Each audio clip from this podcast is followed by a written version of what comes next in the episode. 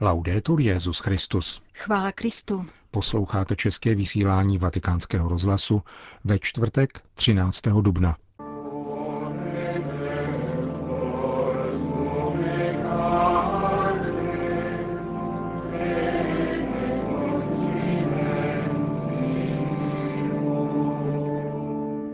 Duch svatý učí celé pravdě a nebojí se jí podávat po douškách, kázal papež František při dopoledním ši svaté se svěcením olejů v bazilice svatého Petra. V podvečer se Petru v nástupce vypravil do obce Paliano jižně od Říma, aby při liturgii na památku Večeře páně umyl nohy vězňům z tamnější věznice. Dnešním pořadem vás provázejí Jena Gruberová a Milan Glázer.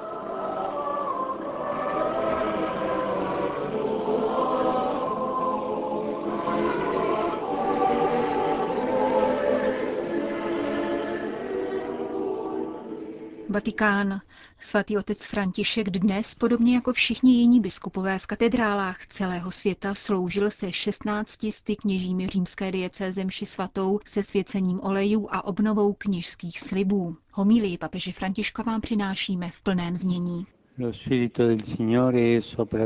Duch páně je nade mnou, proto mě pomazal. Poslal mě, abych přinesl chudým radostnou zvěst, abych vyhlásil zajatým propuštění a slepým navrácení zraku, abych propustil zdeptané na svobodu. Pán, pomazaný duchem, přináší radostnou zvěst chudým. Všechno, co hlásá Ježíš, a hlásáme také my kněží, je radostnou zvěstí. Jásotem evangelní radosti toho, kdo byl pomazán jako hříšník olejem odpuštění a olejem poslání, obdržel charisma, aby poskytoval pomazání druhým. Kněz, stejně jako Ježíš, dává této zvěsti radost celou svojí osobou. Když pronáší homílii, pokud možno krátkou, činí tak s radostí, jež se dotýká srdce jeho lidu, prostřednictvím slova, kterým se jej pán dotknul v jeho modlitbě – Kněz jako každý učedník, misionář, činí tuto zvěst radostnou celým svým bytím. A na druhé straně právě ty nejmenší detaily nejlépe obsáhnou a předají radost, jak všichni ze zkušenosti známe. Zejména takové, kdy někdo jediným krůčkem navíc způsobí, že se milosedenství přelije do země nikoho. Takové detaily, jako když se někdo rozhodne konkretizovat a stanovit si den a hodinu nějakého setkání – detail toho, kdo s jemnou ochotou dovolí, aby byl použit jeho čas. Radostná zvěst se může jevit jen jako jiný způsob, jak říci evangelium, dobrá zpráva. Obsahuje však něco, co zahrnuje všechno ostatní. Radost evangelia. Obsahuje v sobě všechno, protože je radostí sama v sobě. Radostná zvěst je drahocená perla evangelia, Není to předmět, je to poslání. Ví to ten, kdo zakouší sladkou, útěchyplnou radost ze šíření Evangelia. Radostná zvěst se rodí pomazáním. První velké kněžské pomazání Ježíšovi uděluje Duch Svatý v Marijně lůně. V oněch dnech radostné zvěstování přimělo panenskou matku zaspívat hymnus Magnifikát, naplnilo posvátným mlčením srdce jejího snoubence Josefa a způsobilo, že se Jan radostně pohnul v lůně svojí matky Alžběty. Dnes se Ježíš vrací do Nazareta a radost ducha v malé zdejší synagoze obnovuje toto pomazání. Duch na něm spočinul a pomazal jej olejem radosti. Radostná zvěst, jediné slovo, evangelium, se ve chvíli zvěstování stává radostnou a milosrdnou pravdou. Nikdo ať se nesnaží separovat tyto tři milosti evangelia.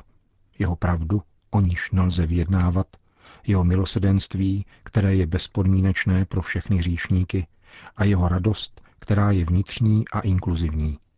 Pravda, milosedenství a radost – všechny tři společně. Pravda radostné zvěsti nikdy nebude moci být pouhou abstraktní pravdou, jako ty, které se do lidského života plně nevtělí, protože se cítí pohodlněji v tištěné liteře knihy.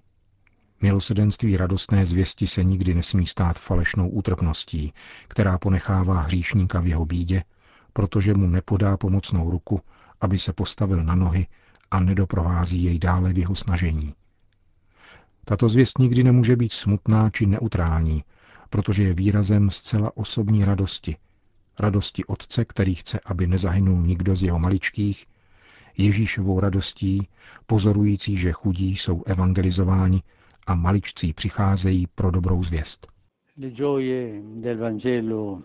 Uso adesso il plurale perché sono molte, diverse. Radosti Evangelia používám nyní plurál, neboť jsou mnohé a různé podle toho, jak je chce duch udělovat v každé době, každému člověku a v každé jednotlivé kultuře, jsou radosti speciální. Je třeba je dát do nových měchů, o kterých mluví pán, když poukazuje na novost svého poselství.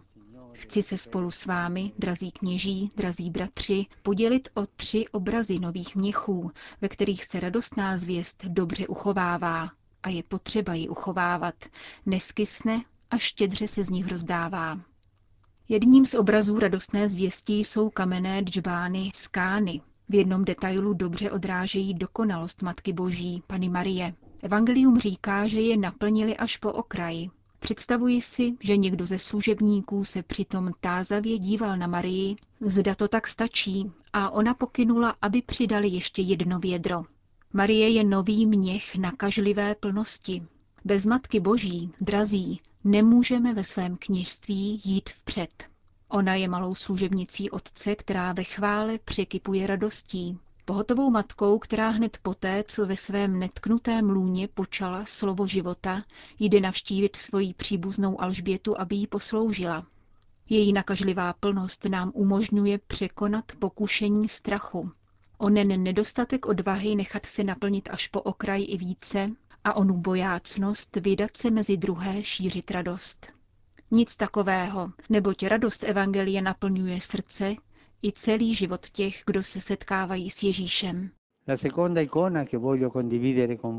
Druhým obrazem radostné zvěsti, o který se s vámi chci podělit, je onen žbán a dřevěné vědro, se kterými přišla Samaritánka v pravé poledne, za plného slunce, navážit vodu. Dobře vyjadřuje jednu podstatnou otázku, totiž konkrétnost. Pán, který je pramenem živé vody, neměl čím načerpat vodu, aby si dopřál doušku. Samaritánka nabrala vědrem ze svého džbánu a pánovu žízeň utišila. Ještě více ji však utišila vyznáním svých konkrétních hříchů. Milosedenstvím překypující duch svatý zatřásl měchem oné samarské duše a se stoupil na všechny obyvatele oné vesničky, kteří prosili pána, aby u nich zůstal. Nový měch s touto inkluzivní konkrétností nám pán daroval v samaritánské duši, kterou byla matka Teresa z Kalkaty – povolal ji slovy žízním. Moje maličká, pojď a nes mne dodoupat u božáků. Pojď, buď mým světlem. Nemohu jít sám, neznají mne a proto mne nechtějí. Přines mne k ním. A ona počínaje jedním konkrétním člověkem šla a s úsměvem i způsobem, jímž se rukama dotýkala ran, přinášela radostnou zvěst všem. Způsob, jakým se dotýkat ran, je kněžské pohlazení, nemocných a zoufajících. Kněz je mužem jemnocitu, konkrétnosti a jemnocitu. Třetím obrazem radostné zvěsti je obrovský měch probodeného pánova srdce. Mírná, pokorná a skrovná integrita, která všechny přitahuje k sobě. Od něho se musíme naučit, že zvěstovat velkou radost těm, kdo jsou velmi chudí, nelze jinak než uctivě a pokorně, ba poníženě. Evangelizace nemůže být domýšlivá, nýbrž konkrétní, jemnocitná a pokorná.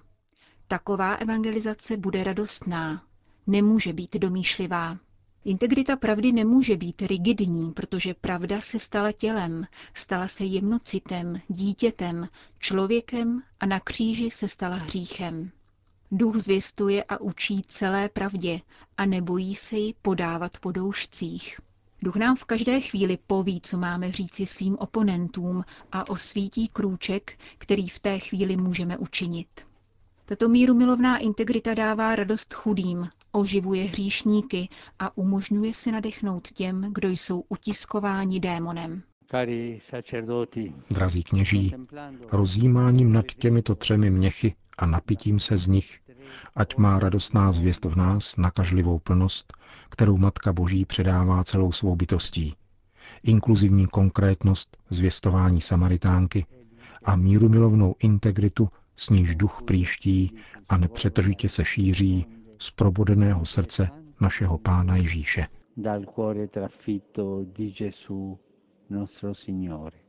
Zakončil papež František kázání při dopoledním ši svaté se svěcením olejů v bazilice svatého Petra. Církev si při ní připomíná ustanovení svátosti kněžství a proto, jak se již stalo zvykem, papež tuto událost následně oslavil ve společenství s desítkou římských kněží, diecézních i řeholních, které pozval na oběd. Jak informuje deník Osservatore Romano, oběd se podával v bytě substituta státního sekretariátu arcibiskupa Angela Beču a nesl se v bratrské atmosféře. Kněží mluvili o pastoračních zkušenostech ze svých farností a jejich problémech. Papež je pozorně vyslechl a v mnohém poradil na základě obdobných situací, které sám prožil v minulosti a na které si vzpomenul.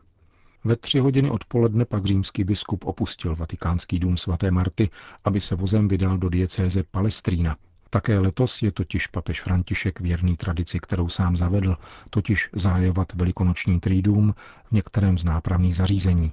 Dnes v podvečer se vypravil do obce Paliano u Frozinone, jižně od Říma, aby při liturgii na památku Večeře páně umil nohy vězňům, kteří si v tamním kriminále odpikávají své tresty za mafiózní delikty.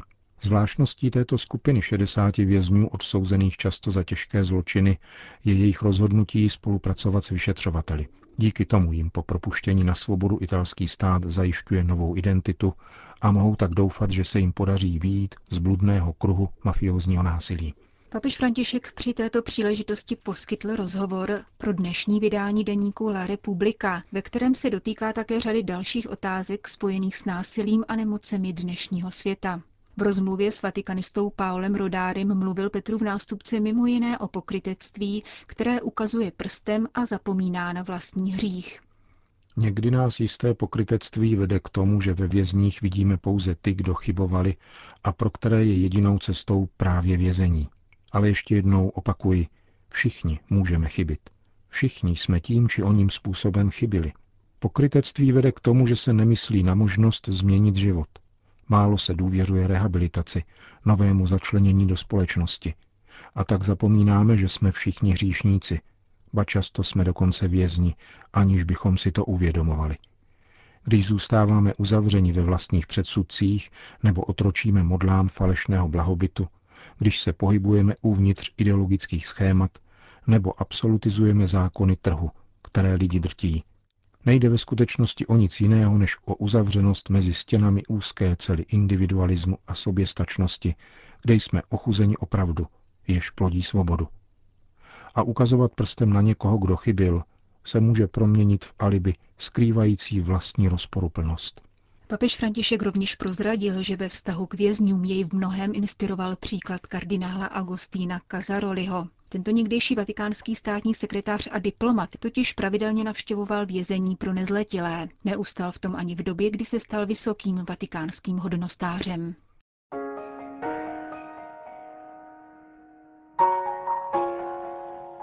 Věznice v Paliánu se nachází v někdejší pevnosti starobilého římského šlechtického rodu Kolonna – Papež nejprve vstoupil do hlavního sálu, kde pozdravil 58 vězňů a poté se soukromně setkal se dvěma dalšími vězněnými, jedním mužem a jednou ženou, kteří si odpikávají trest v izolaci. Zároveň navštívil sanatorium, kde se léčí osm tuberkulózních vězňů. Mši svatou na památku Večeře páně sloužil papež ve vězeňské kapli, do které vstoupil svatou branou loňského roku milosedenství. Vězni se aktivně liturgie účastnili a čtyři z nich ministrovali. Svatý otec kázal z patra a bez přítomnosti sdělovacích prostředků. K obřadu mytí nohou bylo vybráno deset italských vězňů, jeden Albánec a jeden papežův krajan z Argentiny. Byly mezi nimi tři ženy a jeden muslim, který v červnu přijme svátost křtu. Ve večerních hodinách se papež František vrátil zpět do Vatikánu.